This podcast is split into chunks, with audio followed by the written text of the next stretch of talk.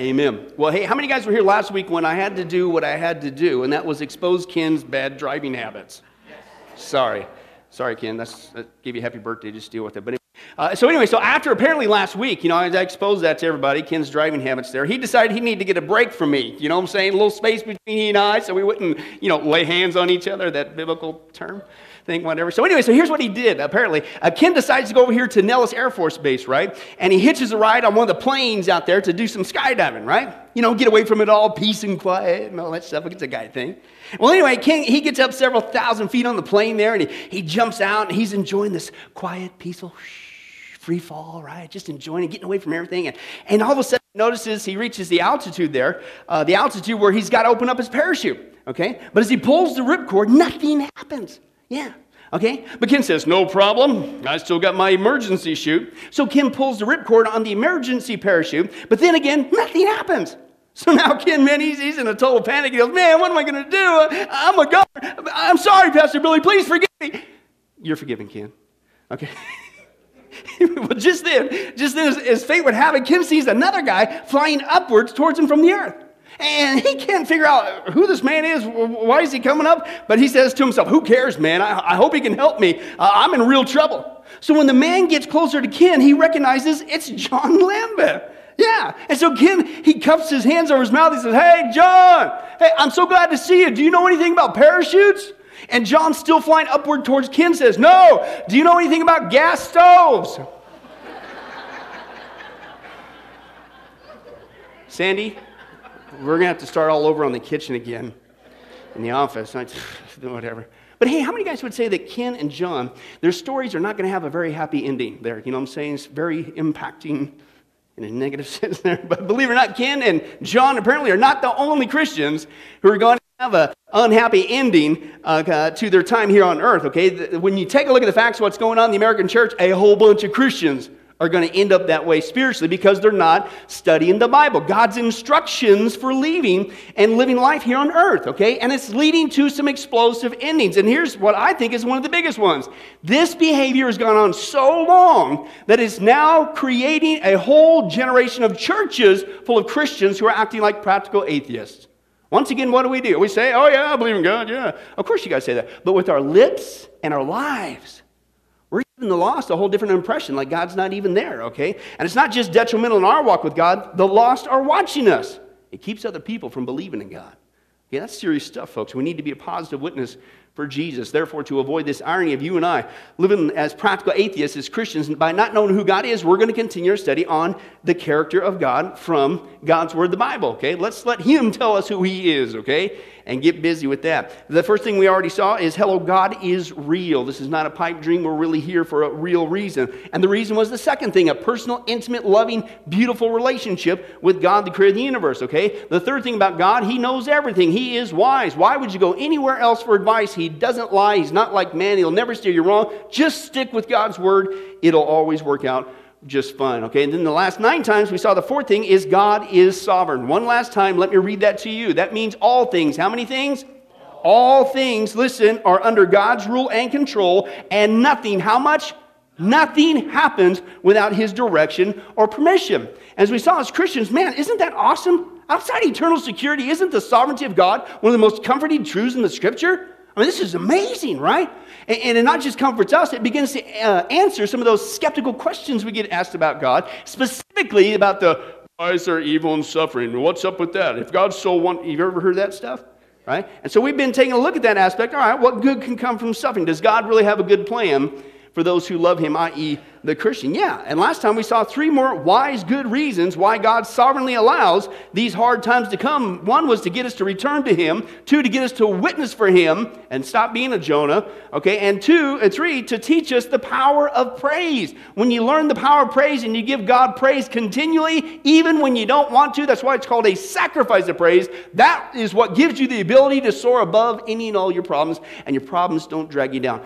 Isn't that a wonderful good thing? Amen. That's just one of them, okay? Now we've got one more round to go, and then we'll move on to the next attribute, okay? The 18th wise good reason why does God allow difficulties, what I've learned and what we see, I believe, in the scripture, is to purify your service. And aren't you so glad that when it comes to serving Jesus, it's completely optional? Man, I'm starting sarcasm early. We're in trouble. Okay, but don't take my word for it. Uh, let's listen to God. Open your Bibles to 1 Corinthians chapter 12. Okay, going to talk about spiritual gifts. Right? God gave us gifts for what? Just so we can say, "This is my gift," and it collects dust? No, the gifts are meant to be used in service to Jesus Christ to other people, specifically the church. Okay, 1 Corinthians chapter 12, verses 1 through 11. Let's take a look at that aspect there. Now, if you find 2 Corinthians, Bobby, what do you do? Take a left. That's right. That's right. Take a left. That's right. And uh, 1 Corinthians chapter 12, the heading, of course, is spiritual gifts. And as we're going to see, Paul says this is important. I don't want you to be ignorant about this. Pay attention. Why did God give the gifts? What's the purpose? What's it all about? Okay, here's what he says. Now, about spiritual gifts, brothers, Paul says, verse 1, I don't want you to be what? Ignorant. You know that when you were pagan, somehow or other, okay, you were influenced and led astray by mute idols. Therefore, I tell you that no one who's speaking by the Spirit of God says, Jesus be cursed, okay? And no one can say, Jesus is Lord, except by the Holy Spirit. Now, there's different kinds of gifts, he says, but the same what? Spirit. And there are different kinds of service, but the same what? Lord. There are different kinds of uh, uh, workings, but the same what? God, okay, and he works through all of them, okay, in all men. Now, to each one, the manifestation of the Spirit is given for the common good. For what? Why is the gifts given? The common good. What's the context? The church. The gifts are given for the common good of the church, okay? Now, he breaks down some categories. To one is given through the Spirit the message of wisdom, to another the message of knowledge by means of the same Spirit, to another faith by the same Spirit, to another gifts of healing by that uh, one Spirit, okay, to another miraculous powers, to another prophecy, to another distinguishing between spirits, to another speaking in different kinds of tongues, literally languages, and still to another the interpretation of those languages or tongues. Listen, all these are the work of the one and the same what? Spirit, listen to this. And he who? The Spirit of God, he gives them to each one just as what? He wills or he determines. How many times you hear people say, Man, I'm going to pray for this gift. I'm going to, hey, you can pray to your blue in the face. If that ain't the one that God wanted to give you, you ain't getting it. So that's a false teaching. You get them when you get saved. Okay, but he tells us the purpose of this. And to me, this is this is amazing news, man right? I mean, I was, is anybody excited you got saved from hell? Right? We can close in prayer on that one, but I got a lot of notes. I can't do that. Right? It, oh, I remember just being saved, like, man, I can't believe I, am not just not going to hell, but I'm going to heaven. The complete and it's a gift from God. Regardless of what I've done, he's, his blood, he sacrificed on the cross, he paid it all. It's, it's whoa. And then I remember coming across the scripture like this and go like, whoa, whoa, this keeps getting better. You mean to tell me before I even get to heaven, God wants to use me to do something. In fact, He's not relying upon me to do it, He gives me supernatural gifts to pull it off. This is just like icing on a cake. This is absolutely like it's like bacon on a cheeseburger. You know what I'm saying? This is good stuff, right? I'm sorry, I broke a rule. You're never supposed to share early in the morning food analogies. My instructors would smack me in love. Yes, it is. I'm sorry, Bobby. But anyway, it's, it's, good stuff. So, this is amazing good news, and I hope it is for you. When God saves us, listen, Christian, He doesn't save us to just sit around on our blessed assurance because we got our fire insurance and do nothing. Did you know that? I hope that's really not a shock to you. He's got something absolutely awesome for us, right? We read Ephesians 2 8 and 9 that God has saved us by grace through faith, right? This is not of yourselves, it's a gift from God. Let's distinguish them both. Read verse 10. What's verse 10? Don't stop. He says to what? He saved us. He prepared the good works he prepared in advance for us to do. So that means every single Christian has an absolutely cool supernatural mission from God before we even get to heaven to do for him. Isn't that awesome? And that's what he's saying here. This is awesome. He gives each born again Christian at the moment of salvation different kinds of gifts to serve him with. For who? The church so that we can benefit one another. And he breaks it down. One Christian gets one gift, another Christian gets another gift, and so on and so forth. And it's meant for the strengthening of the church that we can go stronger as God's family. It's absolutely awesome. And not only that, service to Jesus Christ is a privilege. Did you know that? And if it's a pain, something's wrong. After all he's done for us, I mean, come on. We don't serve because we're trying to earn a way to heaven. That's complete. Amen. Praise God. It's out of love out of thankfulness. If somebody saved your life, what's the normal response? I take you out to eat? Right? You want to go to the bacon bar? Oh, I'm in trouble. I did it twice. Right? Can I shine your shoes? Can I wash your car? Anything that's natural. how much more so when we're saved from hell? So service is a privilege. And again, he doesn't just leave it all on us, he gives us gifts to do it. It's just awesome. But the Bible also says when you serve Jesus, you could get something called a crown, right? I don't have time to go into it too deep. There's five different crowns mentioned in the Bible the incorruptible crown, or the victor's crown. Two, the crown of life, or the martyr's crown. Three, the crown of glory, the shepherd, or the elder's crown. Four, the crown of righteousness, or just longing for Jesus. Anybody long for Jesus' return? Hey, you get a crown just for that. I hope we at least get there with at least that one. That's an easy one. Come on. Fifth, the crown of rejoicing, the soul winner's crown. Leading people to Jesus, you get a crown. Oh, wow. Right? And the Bible says it's not only a privilege to serve Jesus Christ, then on top of that, we have a crown, more than one crown that we could earn. Why? So that we have the privilege to lay at his feet, Revelation chapter 4.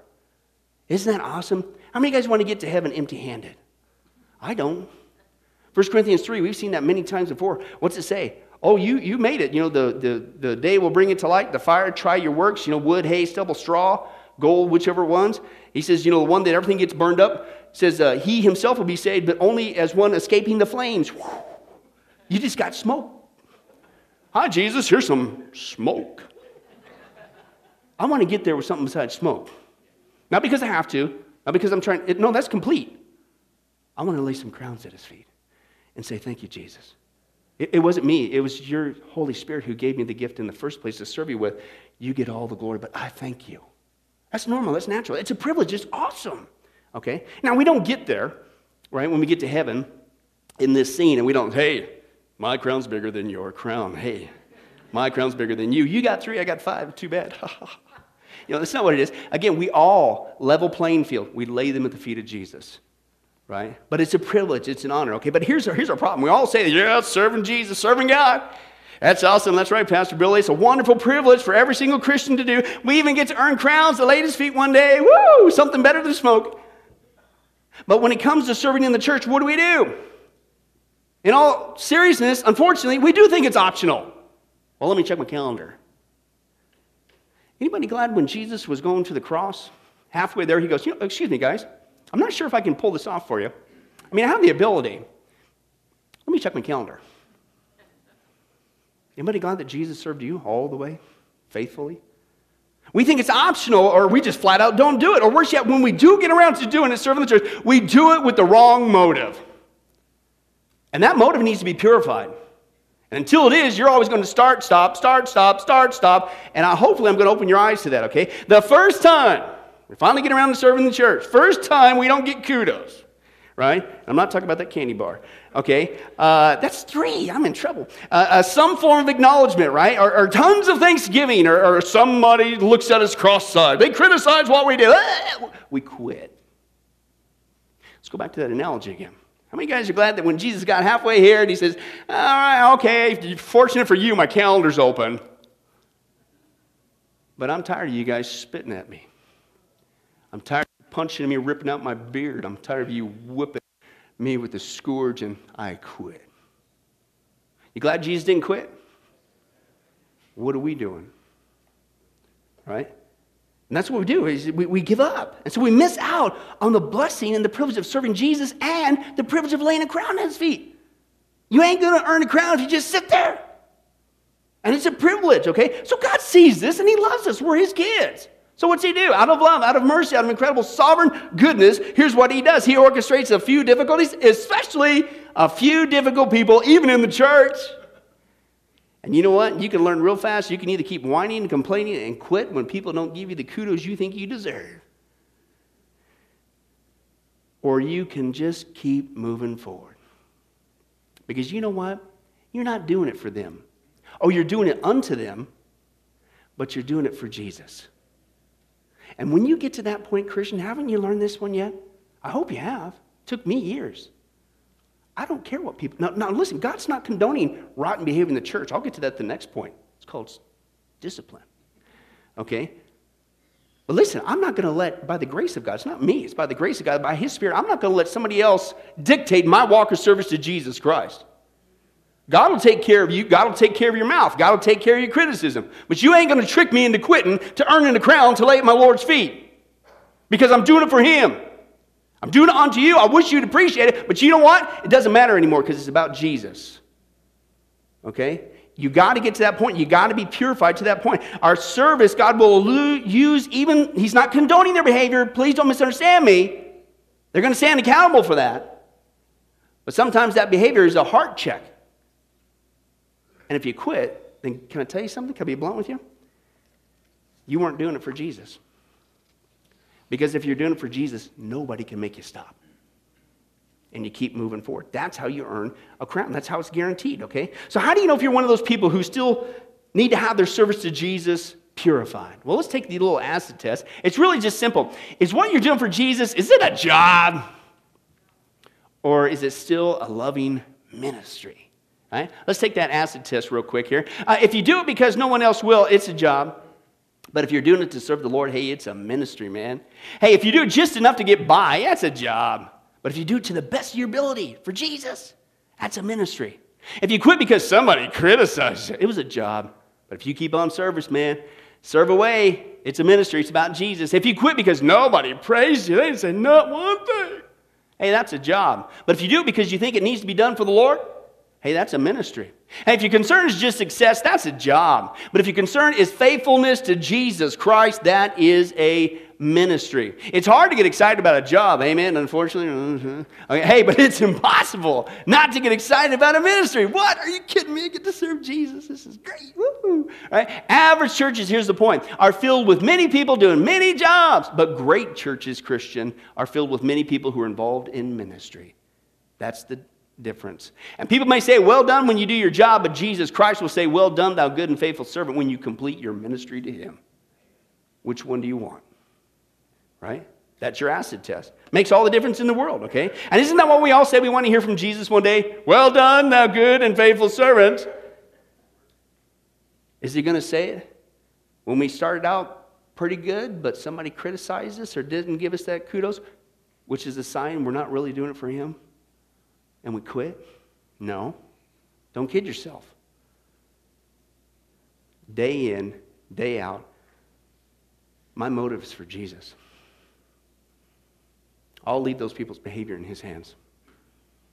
But I'm going to do what he has supernaturally called me to do. Because nobody is going to dictate my walk or service to him. Nobody is going to trick me into having the privilege to lay a crown at his feet for saving me from hell. That's the game, isn't it? When churches are about not just doing jobs, when churches are full of Christians who are doing ministry, it's exciting. And great things take place. Amen?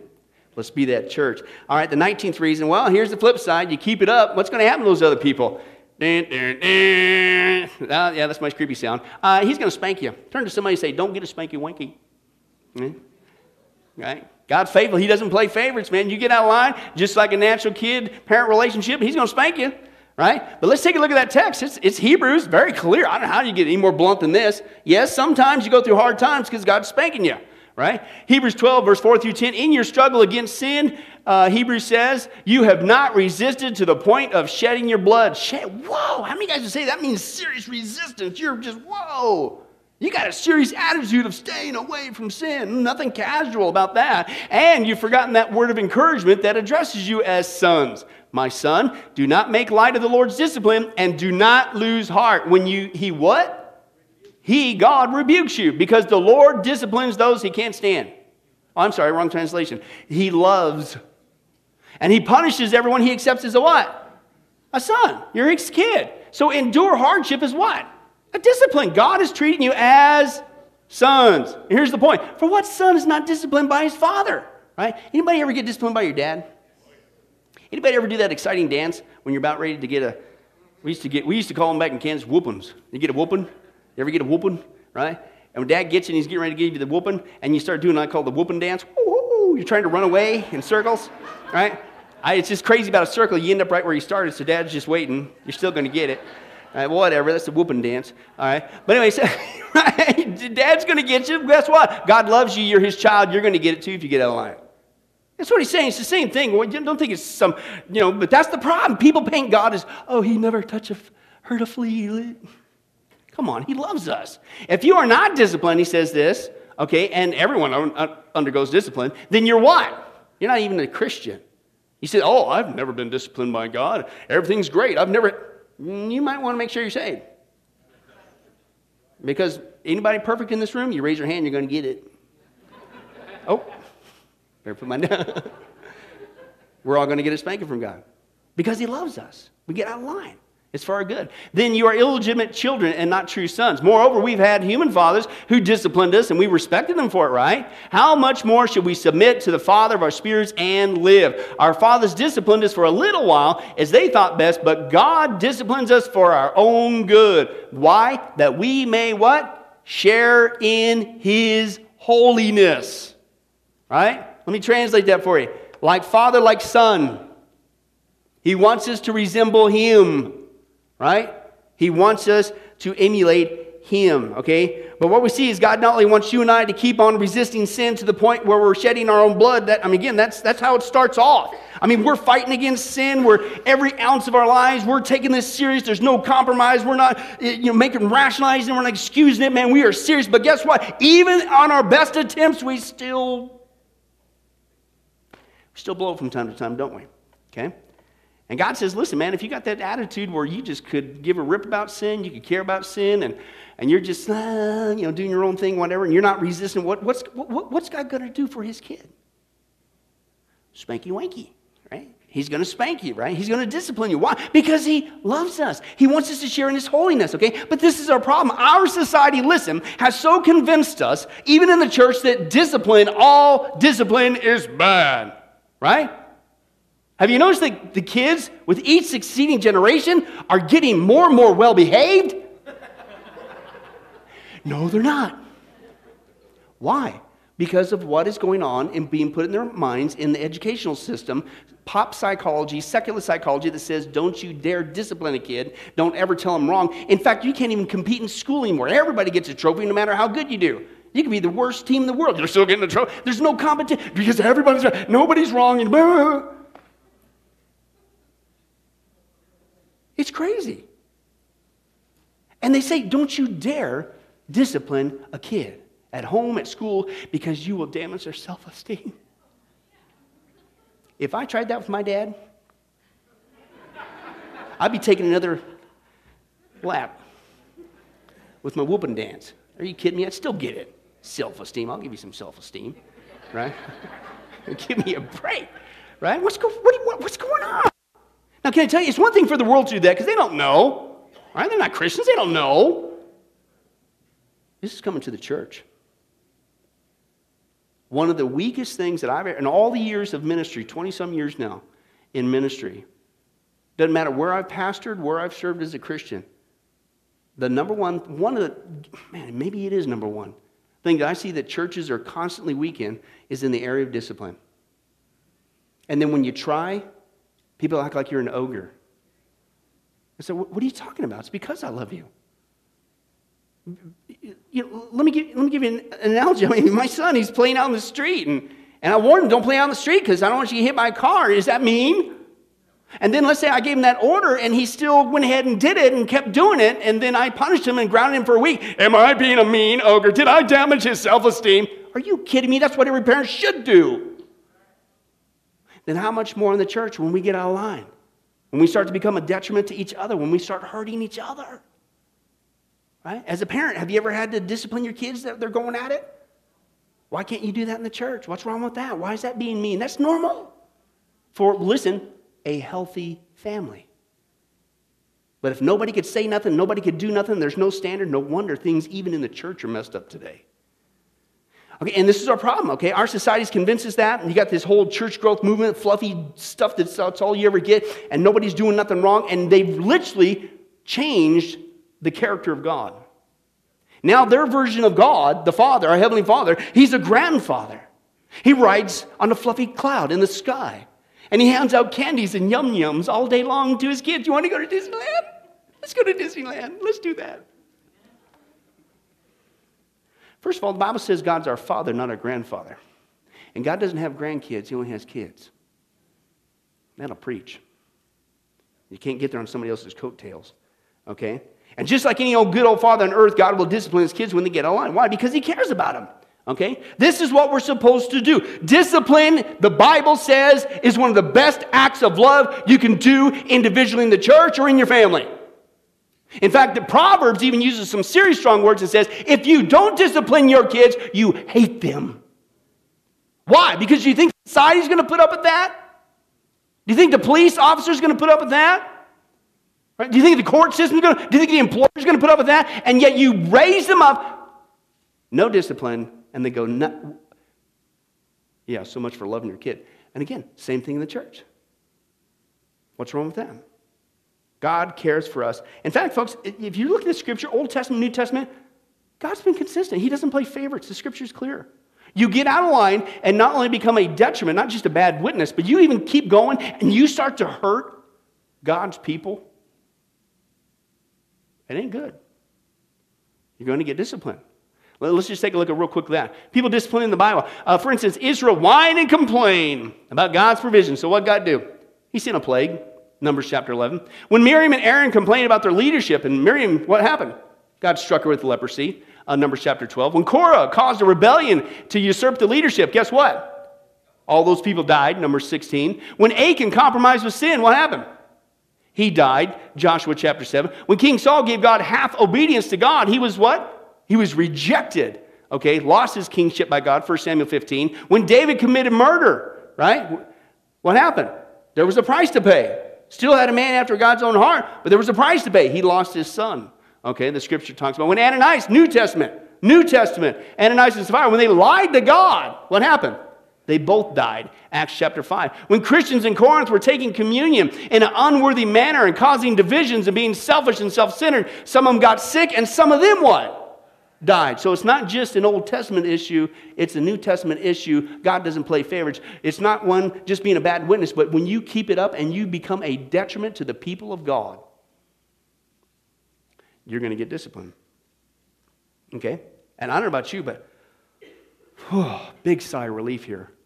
I'm so glad we never do that today.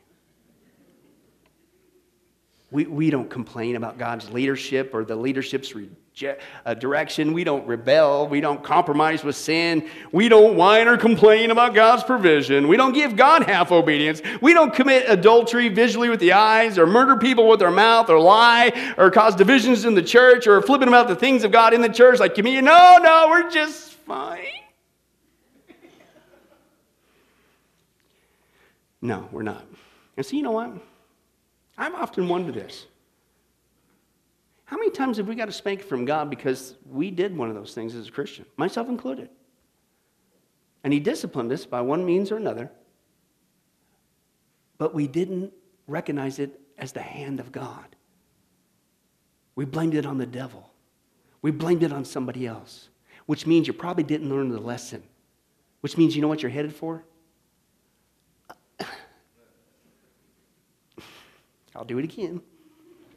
You're taking another whooping lap. What? God is our Heavenly Father. He loves us. We're His kids.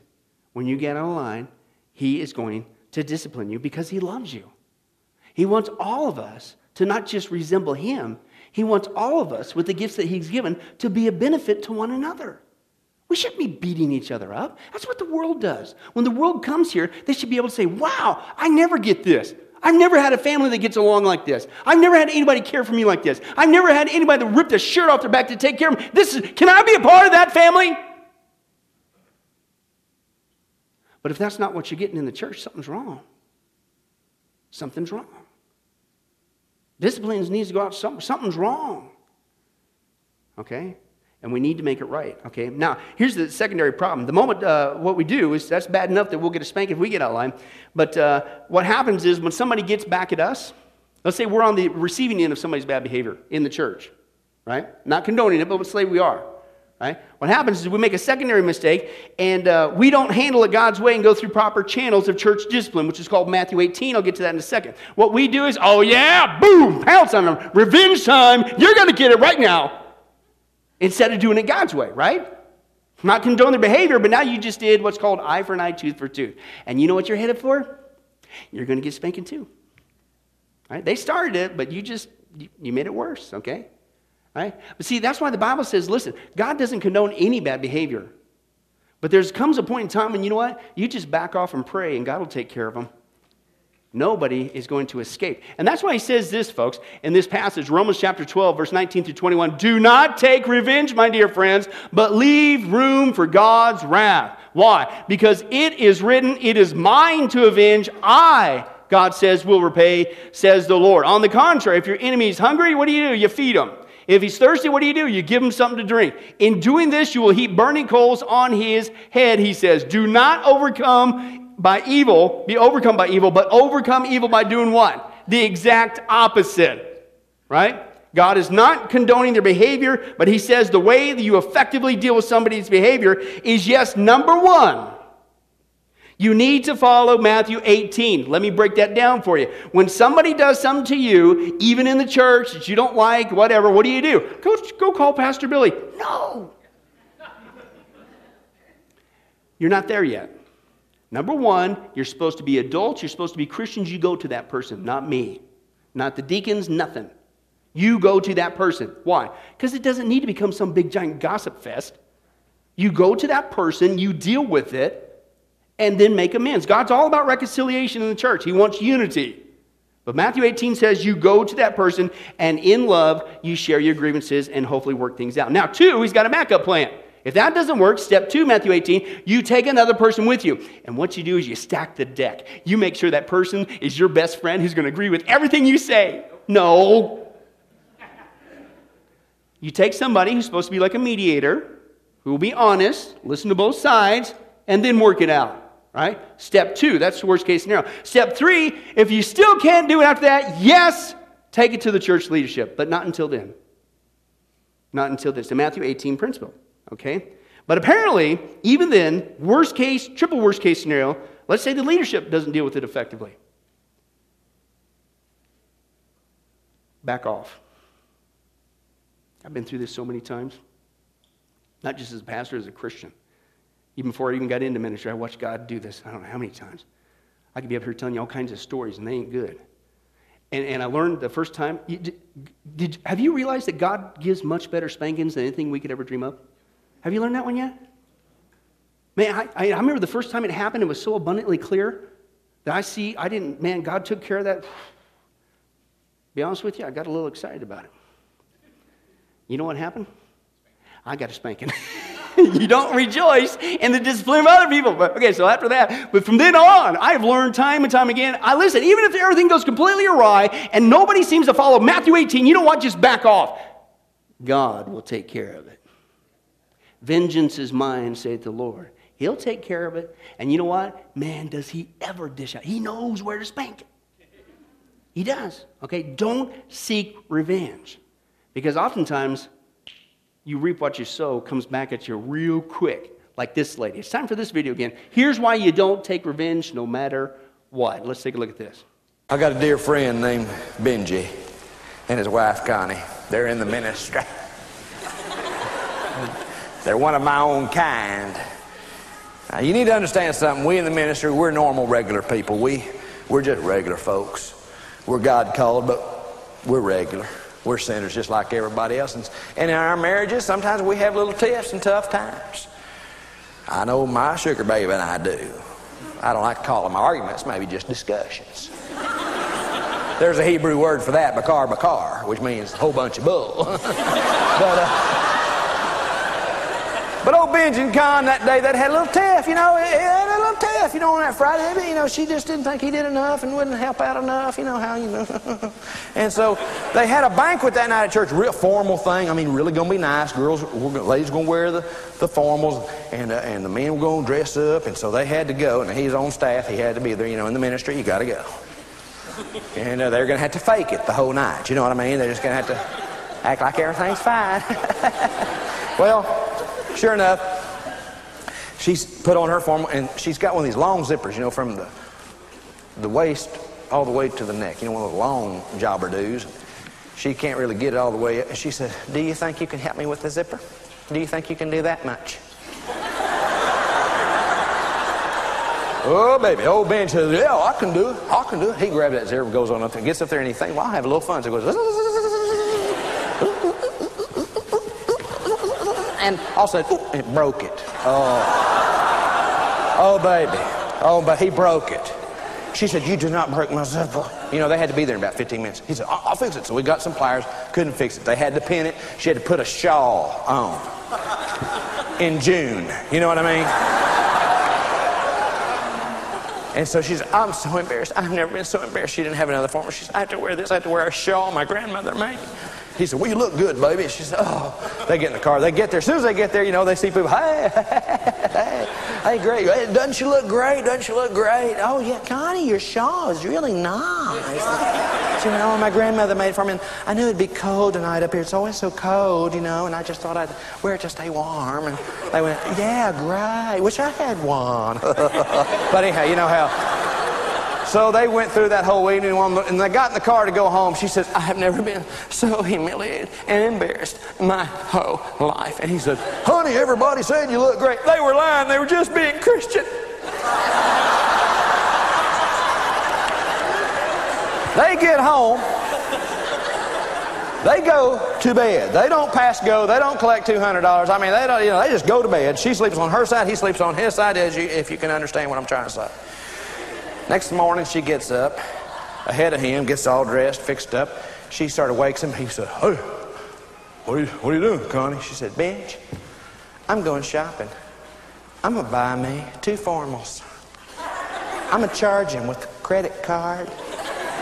I don't care what Larry Burkett says. Do you hear?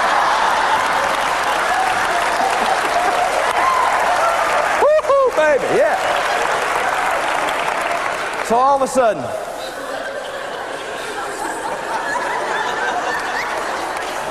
he says, Go ahead, go ahead, be a bad steward if you want to be a bad steward. Go ahead.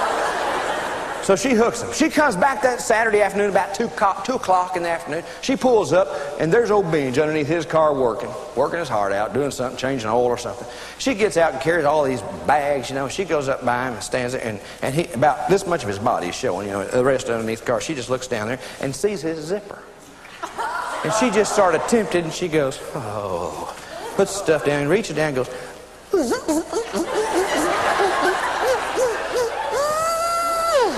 then picks her stuff up, walks inside, puts her stuff on the kitchen table, goes back into the den, and there's Benji watching television.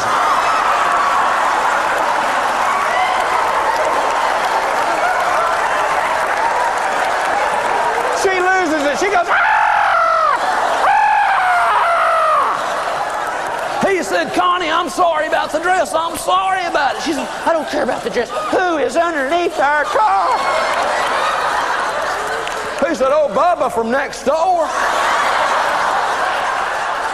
He changed oil in his car. Said while he was at it, he changed oil in ours. She went, oh. He said, What's the matter? What's the matter? She told him what she did. He said, You did not. You did not. I went, I went out there. I didn't know. I thought it was you. I just grabbed paper and I said, She looked at him. She said, "You go out there and you do something to fix it."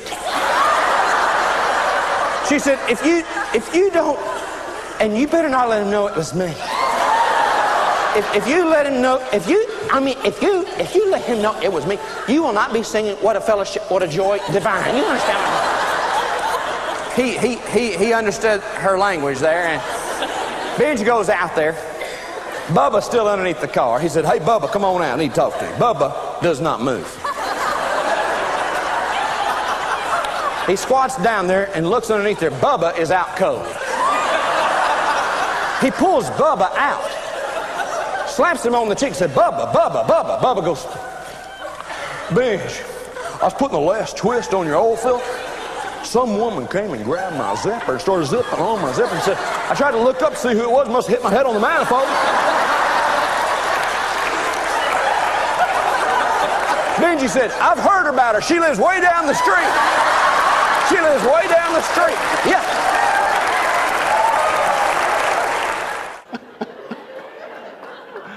Favorite illustration on revenge. To think that actually happened. Can you believe that? Just you gotta be kidding me. Not. Well, here's the point. How many guys learned the hard way like that lady? There's a reason why the Bible says, "Vengeance is mine," saith the Lord, not the lawyer, not you. payback was pretty quick, wasn't it? Okay? Why? Because God loves all his children. And all humor aside, hey, listen, when we get out of line, like the other person gets out of line, or any Christian gets out of line, God wants us to be a healthy benefit to one another. And if we start to give people a bad impression of what it means to be a true Christian, bad advertisement for Jesus, or we keep it up and we become a detriment to each other, you're going to get a spanking. But listen, even if you've been on the recipient end of that person's behavior and you tried Matthew 18, if it still doesn't work, it's okay. I mean, not condoning it. God doesn't condone it. But God always has the last word. Give it over to Him, He'll take care of it. Just don't rejoice over their spanking. All right? The final one, the 20th reason, I actually had more, but I lost my notes, so maybe God's sparing you. But the 28th reason, why is God doing this? What's the good thing? The final one is I think this is obvious. He's trying to take you to heaven. Did you know that? He's trying to take you to heaven, okay? And this is what we see in this passage of Scripture Romans chapter 2, verse 4 through 5. Don't you realize how kind, how tolerant, and patient God is with you? I mean, don't you care? I mean, and can't you see how kind He's been and given you time to turn from your sin? But no, you wouldn't listen. So you are what? You are storing up terrible punishment for yourself because of your stubbornness and refusing to turn from your sin. So here, God obviously wants all of us to be saved. He demonstrates that by showering His love and kindness and, and tolerance and patience on all. Well, Jesus even said God sends rain on the just and the unjust. But if we're honest with ourselves, most of us usually don't respond to God's call to heaven through Jesus Christ by His act of kindness, do we? See, that's a problem. When things are going great, when we're experiencing God's kindness, when we're experiencing His general blessing, why, we don't need God. Everything's fine. And here's the reality if we refuse to turn from our sin, if we refuse to get saved, we're not going to heaven, we're going to hell. Right? And how many guys would say that's the ultimate big problem? So, what's the scripture say? God is not willing that any should perish, but all to come to repentance. He wants all people saved. So, out of love, out of mercy, out of incredible wisdom and goodness, you know what he does? Hey, he'll orchestrate some difficulties, and guess what? You can learn real fast. You can keep on rebelling against God and stubbornly go to hell, or you could just repent and receive his forgiveness and go to heaven. That's it, right? And folks, if it takes difficulties to get our eyes open to our spiritual need, praise God for that. So be it. Woo, thank you, God, for caring enough. I call it this break my kneecaps so I'll finally bow and receive what you want, and that's salvation. That's the best thing that ever happened. And this loving gesture from God, folks, allowing difficulties to get a person saved, it's a much more common scenario if we're honest with ourselves, right? Let me give you a couple obvious examples. This is what it took for my dad. My dad personally, over the years, my dad stubbornly refused to see his need for Christ. So it took the death of my dad's sister before his eyes were open. And in his moment of grief and despair, dad shares that a pastor came over and was visiting him and prayed that God would touch my dad with a tangible uh, expression of his love for my dad. And my dad says, right after the pastor finished praying, that it was like a, a lightning bolt, man, hit his head, boom, all the way through his body down to his toes.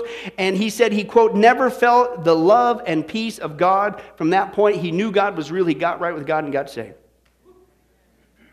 So here's my point. Was, was God trying to torture my dad? Was he being a big meanie by allowing the death of my dad's sister and he was now the only child? Uh, no. When all was said and done, my dad got saved.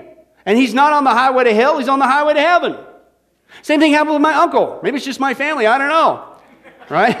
Pray for us, right? He, he didn't need, have a need for God. He was perfectly fine without him. You know, living the American dream. I'm not that bad of a guy.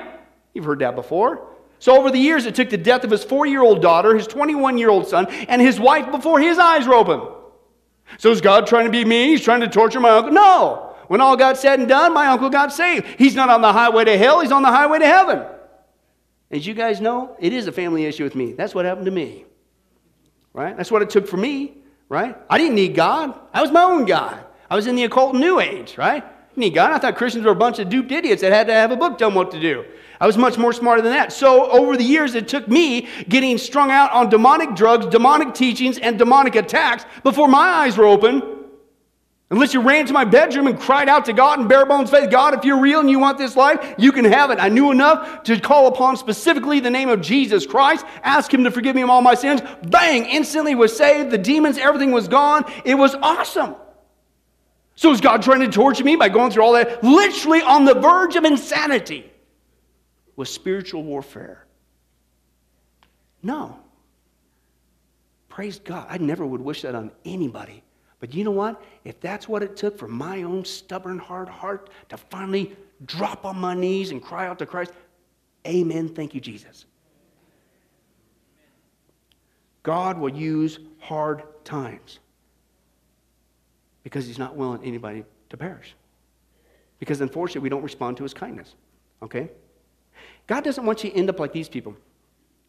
Unfortunately, people still refuse to receive God's mercy. God doesn't want anybody to experience this. You don't have to. But if you press all the way to the end, here's how you're going to leave the planet. This is true story stuff here, folks. Thomas Paine, he said, I would give the worlds if I had them, if the age of reason had never been published. Oh, Lord, help me. Christ, help me. Stay with me. It is hell to be left alone. And he died. Voltaire, you know the atheist, right? Who said that Christianity was going out of existence? He said, I'm ab- on his deathbed, I am abandoned by God and man. I shall go to hell. Oh, Jesus Christ. And he died. David Hume, the atheist, died in utter despair in an awful scene, crying out, I am in the flames, and he died.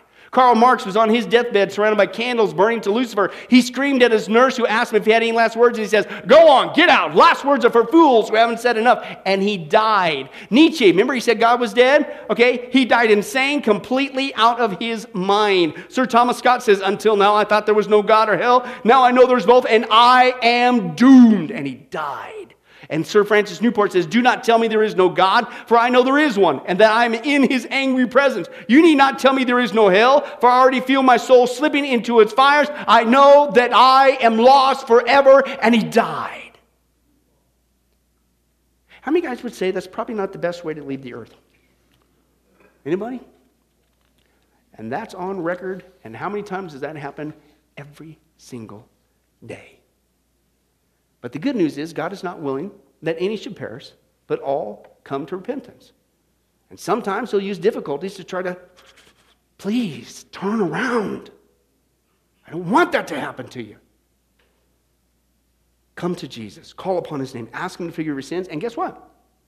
Then you get to leave earth like this much better option, I think, anyway. Let's take a look at some Christians leaving the earth. All right? Uh, Dwight Moody awoke before sleep, shortly before he died. He says, Earth recedes, heaven opens before me. If this is death, it is sweet. There is no valley here. God is calling me, and I must go. His son said, Father, no, no, no, you're dreaming. And his dad says, No, no, I'm not dreaming. I have been within the gates. This is my triumph. This is my coronation day. It is glorious. Another preacher, the guy that wrote Rock of Ages, he says on his deathbed, The consolations of God are such an of an unworthy wretch are so abundant that he leaves me nothing to pray for but a continuance of them. I enjoy heaven already in my soul, and he went to be with the Lord. Lady Glenorchy said, Listen, if this is dying, it is what? It is the pleasantest thing imaginable. John Pawson, the ministry, said, I know I am dying, but my deathbed is a bed of roses. I got no thorns planted on my dying pillow. In Christ, heaven has already begun. Adoniram Judson, he's a famous missionary. He says, I go with the gladness of a boy bounding away from school. I feel so strong in Christ on his deathbed. John List said, Listen to this. Can this be death? this is better than living. Tell them I die happy in Jesus. Martha McCracken, how bright the room, how full the angels. Uh, Mary Frances, oh, that I could tell you what joy I possess. The Lord does shine with such power upon my soul. David Brewster, he said, I will see Jesus. I shall see him as he is. I've had the light for many years. Oh, how bright it is. I feel so safe and satisfied. Listen to this. A Muslim woman whose child had died at 16 year old asked a Christian missionary, quote, what did you do to our daughter? And the Christian missionary said, We did nothing. And the Muslim lady said, Oh, yes, you did. She died smiling. Our people don't die like that. As it turns out, the girl found Christ, got saved a few months before. Fear and death had gone, and hope and joy had taken its place. And finally, a Chinese communist through whom many pastors have been executed said to a Christian pastor, quote, I have seen many of you die, Christian. The Christians die in a different way. What is your secret? I'll tell you the secret. Secret is this we Christians have taken God at His word, and we've entrusted our lives to Jesus Christ. I've heard a couple testimonies that people actually responded to God's kindness. But most of us, what did it take? It took those hard times. But you know what? We get to leave like that. How many guys would say that's a much better option? Okay? And so does God. He loves every one of us. And so that's why we, whether we want to admit it or not, whether we like it or not. If you're here today and you're not a Christian, if you're trusting in something else other than the cross of Jesus Christ, his work, His sacrifice in your place for your sins, your crimes against God. If you're trusting in yourself, if you're trusting in your works, if you're trusting your church attendance, if you're trusting getting water dumped on you, if you're trusting in something else other than Jesus Christ, you're not saved. And if that's you here today, don't risk it. Turn to Jesus. Leave this earth strong and happy in Christ before it's too late. Amen? Let's pray. Well, hi, this is Pastor Billy Crone of Sunrise Baptist Church and Get a Life Ministries, and I hope you enjoyed today's study. But in closing, before you go, let me ask you one final question. If you were to die today, are you sure that you go to heaven and not hell? You see, here's the problem. The Bible says that nobody automatically gets to go to heaven, and that's because God is holy and we are not. The Bible says that the wages of our sin or our unholiness or the wrong things that we have done have separated us from God. And the wages of our sin or unholiness uh, means that we deserve to die and receive God's judgment to go to hell and not heaven. In other words, we're disqualified for heaven. And that's because God being holy and us being not, the two cannot mix. So, what are we going to do? Well, that's bad enough. The other problem is we don't even want to admit this dilemma even though God already knows it all. And so, out of love, God gave us something called the Ten Commandments to show us that we're really disqualified for heaven. We're not holy, we're not perfect like Him. Uh, let's take a, a, look at just a few of those uh, here today. Uh, the Bible says, the Ten Commandments says, You shall not bear false witness. That means lying. How many of you ever told a lie before? Well, those of you who didn't raise your hand, you just did. Okay, let's be honest, folks. Let's not tell another lie. We've all lied. Well, believe it or not, that disqualifies you for heaven. That's how holy God is. He is the truth, He does not lie. And so that makes us a liar. Another of the Ten Commandments says, You shall not steal. Okay? How many have ever taken anything without permission? Well, all of our hands should have went up at that one. Uh, we've already said we're a bunch of liars. Okay, well, we've all done that. And it doesn't have to be a bank, uh, it could be a pencil in the third grade. Uh, that means that we're a thief. Okay? The Bible says that God is so holy, even his name is holy, and that's why one of the Ten Commandments says, You shall not use the Lord's name in vain. Hey, folks, isn't it ironic how uh, now the blessed name of Jesus Christ, the Bible says there's no other name under heaven by which men might be saved, Jesus Christ, has now become a cuss word? Folks, the Bible says that's the sin of blasphemy. Okay? And folks, let's be honest, we've used God's name in vain uh, before. The Bible also says in the Ten Commandments, you shall not commit adultery. And Jesus takes the standard even higher. He says, listen, it's not just physical adultery. He says, surely I tell you that if you look at another person with lust in your eye, you've committed adultery in your heart. God looks at the heart. One more out of the Ten Commandments says, you shall not murder. And you might say, well, hey, I haven't done that one. Really? The Bible says that the sin of hatred is akin to the sin of murder. You, in other words, in your heart, wish they were dead. You pulled the trigger, if you will, in your own heart. And the Bible says God sees that, and it's just as bad. He knows the mind, He knows the hearts, the thoughts, and the intents that we have. Folks, that's just five out of the Ten Commandments. How you doing? Not very well. None of us can keep them. They're God's x-ray to show us that we're disqualified. And so when, not if, your time comes, because we're all marching towards the grave at different speeds, you're going to have to stand before God. And you're going to have to uh, say who you really are. He already knows. Hey, God, let me into heaven.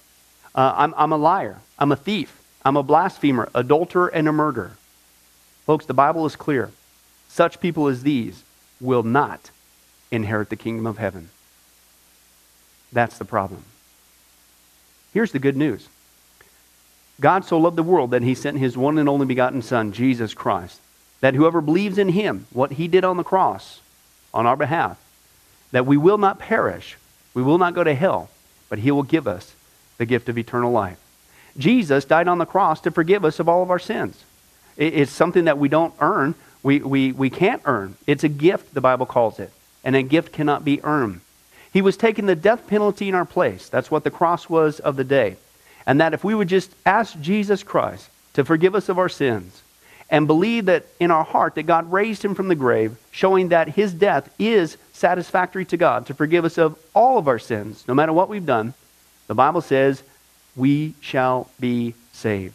Uh, the Apostle Paul says that if we confess with our mouth Jesus is Lord and believe in our heart that God raised him from the grave, we will be saved. Let me give you a common analogy of what God's doing and what he did for us with Jesus dying on the cross on our behalf.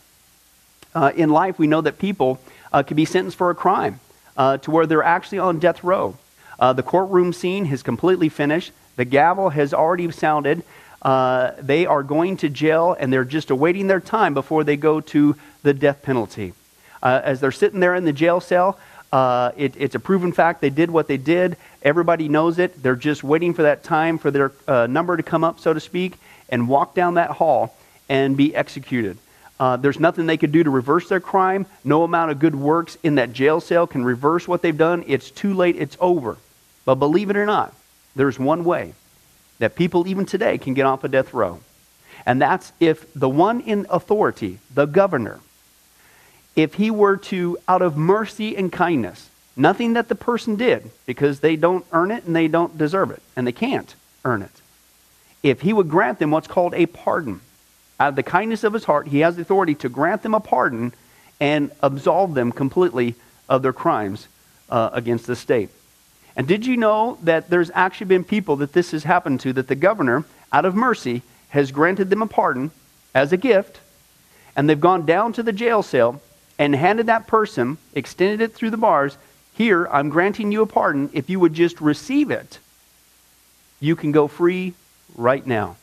And did you know that there's actually been people who've said, No, I don't want your pardon? And so what happened is of their own doing, even though they had a way out, they still had to go to the death penalty. Folks, can I tell you something? That's what God did for us with Jesus dying on the cross. He sent his son to take the death penalty in our place. He, God, has the authority to grant us through Jesus a complete pardon. And every day that you're still alive, God is extending to you spiritually this pardon. But a pardon does you no good unless you reach out and receive it by faith. Won't you do that today? Won't you call upon the name of Jesus Christ? Ask Him to forgive you of all of your sins, to trust in His work on the cross to pardon us from all of our crimes, our sins against God. God loves you. He wants a relationship with you. But there's only one way to heaven it's Jesus. There's only one way to get off a death row it's through the cross of Jesus Christ. Won't you do that right now? Well, this has been Pastor Billy Crone of Sunrise Baptist Church and, and Get a Life Ministries. And if there's anything that we can do for you, uh, please don't hesitate uh, to contact us. Uh, our number, our information will uh, come up here on the screen shortly. And uh, uh, if there's anything we could do for you, please don't hesitate to let us know. Thank you for joining us. And remember, I hope to see you in heaven. God bless.